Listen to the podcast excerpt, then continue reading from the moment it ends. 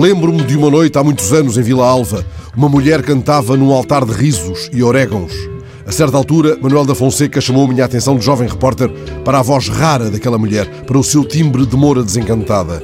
Canto gregoriano puro, explicava ele, num tom grave, calejado entre fogo e cinzas, na monta de tantas histórias. E mais explicava, aquele era o timbre de Pedro Guarda. Ontem, diante de umas migas de azeitona com porco preto no restaurante do Chico, em Ferreira, pressenti que muitos dos comensais estavam também de passagem para Guarda. Iam também, por certo, ao lançamento do livro de poemas de Virgínia Dias, como um pedaço de terra virgem.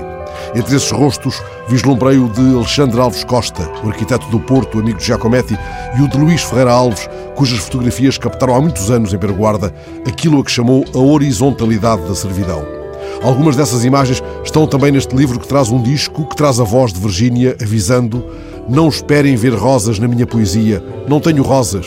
Na terra do canteiro que a vida me destina, só se criam papoilas.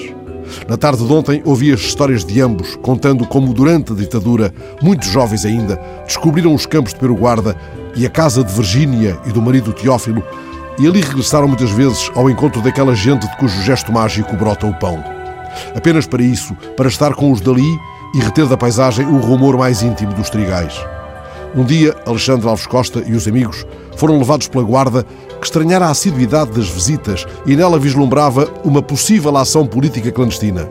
Foi preciso uma noite inteira para que os jovens do Porto, assim arrebanhados a sul, explicassem que a paz a que vinham não constava de quaisquer cartilhas.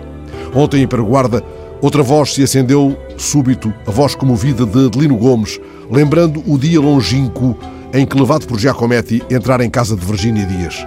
Talvez ela não tivesse entretecido ainda aqueles versos dirigidos ao corso e que constam deste livro prefaciado por José Mário Branco. Aqueles versos dela para Giacometti: Vieste de longe e já tanto andaras. A tarde vestia a aldeia pequenina. São os versos em que ela fala de um canto antigo e pergunta: Michel, foi esse canto que te prendeu a nós?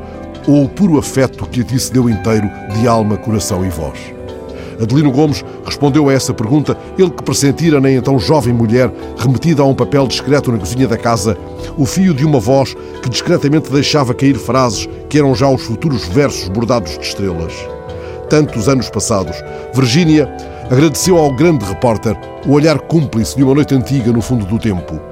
O olhar que interpela o andamento do mundo detectara nela um golpe de asa, e ela percebeu que esse olhar dele a incitava a voar e José Mário Branco, que deixou para este livro a evocação de outros jantares na casa onde encontrou dois livros que o marcariam para sempre, a que vem afinal José Mário Branco, o prefaciador. Vem à nossa saudade dele e isso bastaria, mas ontem em Peruguarda, Alexandre Alves Costa contou que três dias antes da morte de Zé Mário tinham combinado vir todos a Peruguarda ao lançamento do livro de Virgínia Dias. Nesse momento, a sala grande da Casa do Povo transformou-se num pedaço de terra virgem.